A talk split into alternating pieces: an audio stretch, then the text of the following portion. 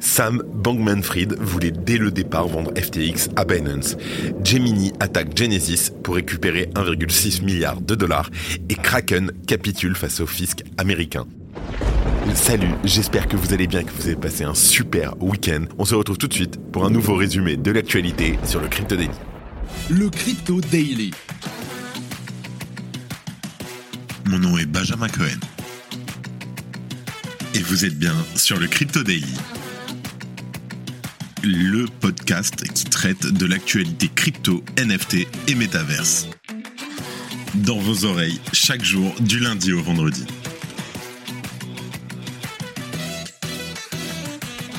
Pour la première info, en 2022, FTX était la seconde plateforme d'échange de crypto avec des revenus de plusieurs millions de dollars par jour. Mais ce succès n'était pas planifié par SBF qui aurait voulu dès le départ vendre l'entreprise à CZ et donc à Binance. En deuxième news, Gemini, ou Gemini pour les anglophones, a déposé une plainte contre le Genesis Global Holdco dans le cadre d'une affaire à plus de 1,6 milliard de dollars. Alors Gemini estime que Genesis essaie de détourner une partie des fonds de garantie vers d'autres créanciers plutôt que de les allouer au remboursement des utilisateurs du programme Earn. On y revient dans un instant. Et en troisième news, cela fait plusieurs mois que la plateforme d'exchange Kraken se bat contre le fisc américain.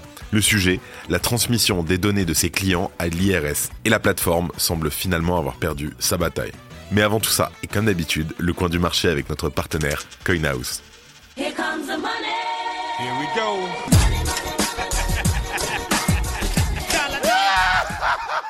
Salut Warren, comment ça va et que va-t-il se passer sur les marchés cette semaine?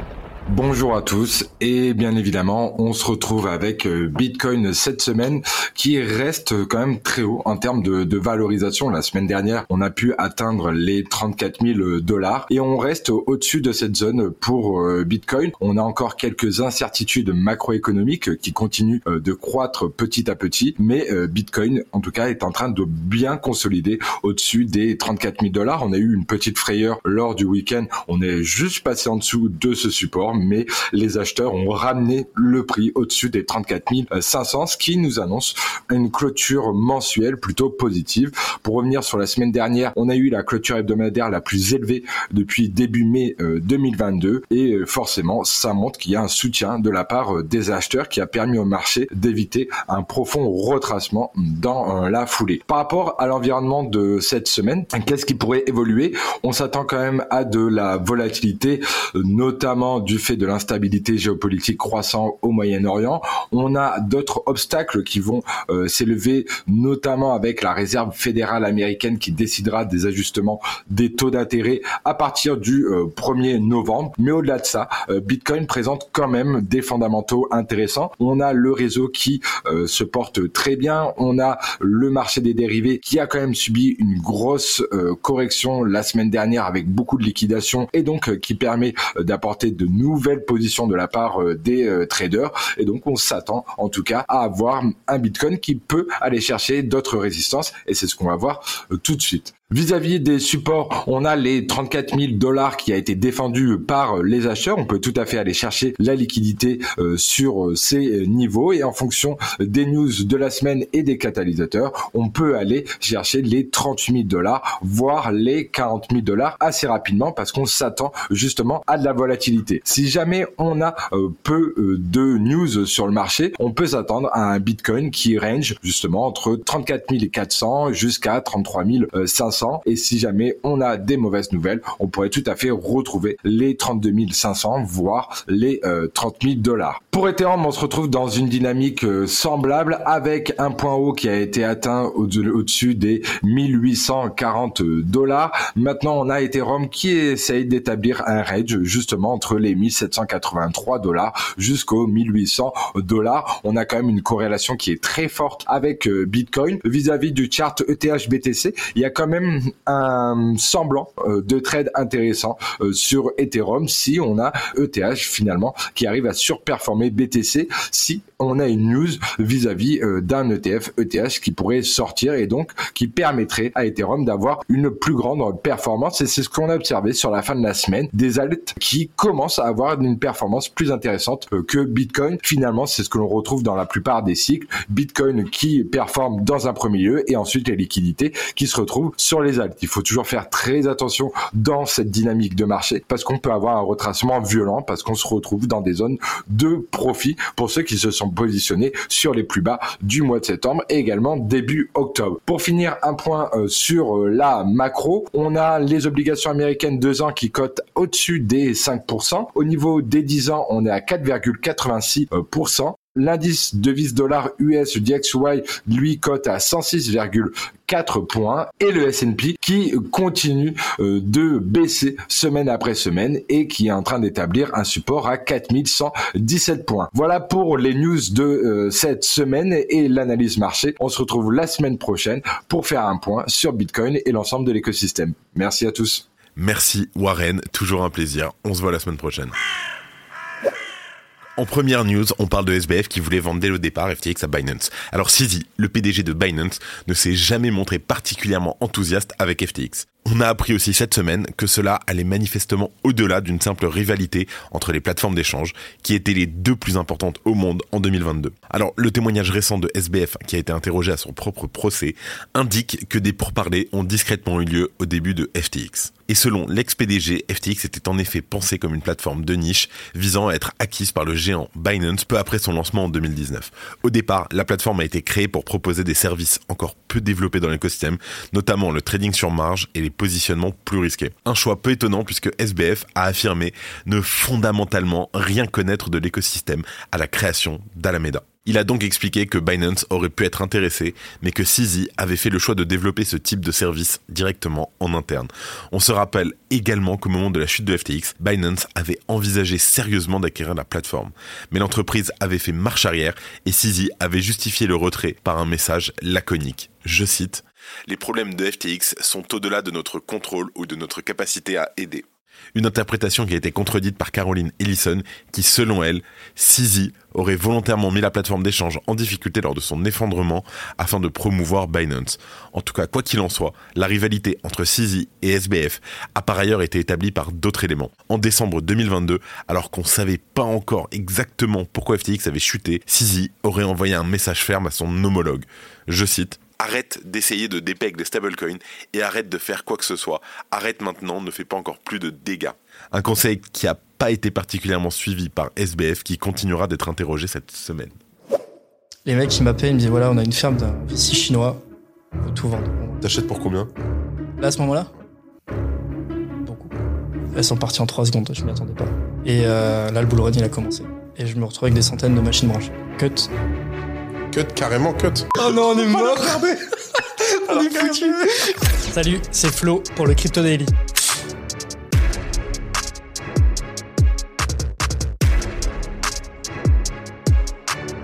Ça va mon ref? Ça va et toi, Ben? Alors, Florent Gabriel finalement parmi nous. Ça va être drôle, hein ça, ça va être terrible. L'interview est sortie et a priori elle vous a beaucoup beaucoup plu. On est déjà à plus de 2000 vues sur YouTube. Franchement, merci beaucoup. Si vous n'avez pas encore regardé l'interview, je vous conseille vraiment d'aller la regarder très très vite parce qu'elle est très très sympathique. En deuxième news, on parle de Gemini qui attaque Genesis pour récupérer 1,6 milliard de dollars.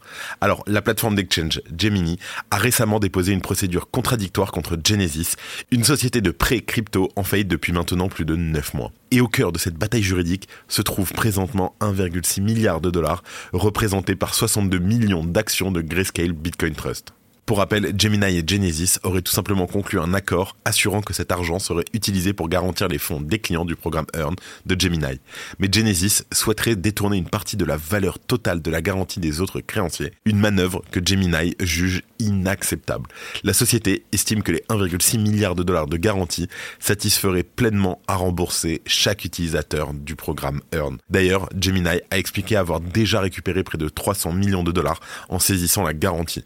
Mais Genesis conteste cette action, ce qui empêche la distribution des fonds aux utilisateurs lésés. Gemini explique donc, je cite, Genesis a pris à plusieurs reprises des mesures pour nuire aux utilisateurs Earn et pour entraver et retarder la récupération de leurs actifs numériques par les utilisateurs.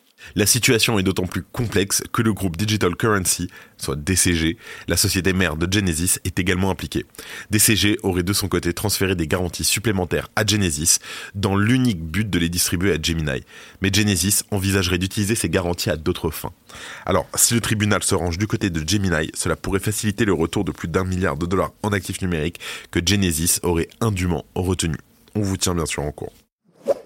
Merci d'écouter le Crypto Daily. Et en dernière news, on parle de Kraken qui capitule face au fisc américain. Alors, depuis plusieurs mois, Kraken mène une bataille juridique face à l'Internal Revenue Service, l'IRS. Alors, celui-ci, en fait, souhaite que la plateforme d'exchange lui transmette les informations relatives à ses clients. Objectif, identifier les petits malins qui n'ont pas déclaré leur plus-value. Et Kraken, de son côté, a contesté cette demande. Kraken souhaite protéger la vie privée des utilisateurs et leurs transactions en crypto. Et finalement, malgré ces tentatives, Kraken a dû abdiquer. Et le 25 octobre dernier, Kraken a annoncé par email à ses clients qu'elle serait forcée de divulguer les informations à l'IRS. Selon le mail envoyé par Kraken, la décision de justice oblige l'entreprise à divulguer des informations spécifiques sur les comptes de ses utilisateurs. Cela concerne notamment leur nom, date de naissance, numéro d'identification fiscale, adresse, coordonnées et historique de transactions pour la période 2016-2020. Alors, face à cette situation, Kraken conseille vivement à ses utilisateurs de consulter leur conseiller fiscal pour toute question relative à leur responsabilité fiscale pour ces années. À noter que l'IRS n'est pas la seule institution américaine à avoir les cryptos dans son viseur. De son côté, la SEC continue elle aussi son harcèlement des entreprises crypto et récemment Coinbase a déclaré que la SEC dépassait les limites de sa juridiction. L'entreprise souhaite désormais annuler le procès qui l'oppose à la SEC. Et comme d'habitude, avant de terminer les actualités en bref avec notre partenaire Bean Crypto le Wall Street Journal corrige ses erreurs. Le WJ, le Wall Street Journal, a corrigé partiellement un article qui avait exagéré l'ampleur du financement des activités terroristes. Le Wall Street Journal avait affirmé que le djihad islamique palestinien aurait levé jusqu'à 93 millions de dollars, alors que ce montant s'élèverait à 12 millions de dollars. X veut révolutionner les moyens de paiement. Elon Musk a dévoilé ses plans pour les services de paiement de X lors d'une réunion avec son personnel. Il ambitionne de couvrir presque tous les domaines financiers, suggérant qu'un utilisateur n'aura plus besoin d'un compte bancaire. Arbitrum dévoile son projet Orbit. Alors Arbitrum a lancé des Layer 3 sur son mainnet via son programme Orbit, améliorant la scalabilité d'Ethereum. Ce programme permet des transactions à bas coût et offre une comptabilité étendue pour les smart contracts. OpenSea atteint un plus bas historique en octobre. Selon les données de Dune Analytics, les ventes mensuelles d'OpenSea pour les NFT basés sur Ethereum et Polygon pourraient atteindre leur plus bas niveau au mois d'octobre. La passion pour ces objets de collection s'est affaiblie cette année.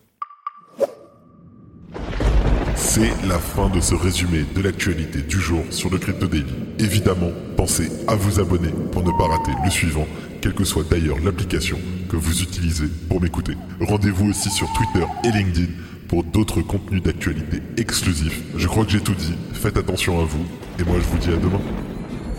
C'était Benjamin pour le Crypto Daily. Merci et à très vite.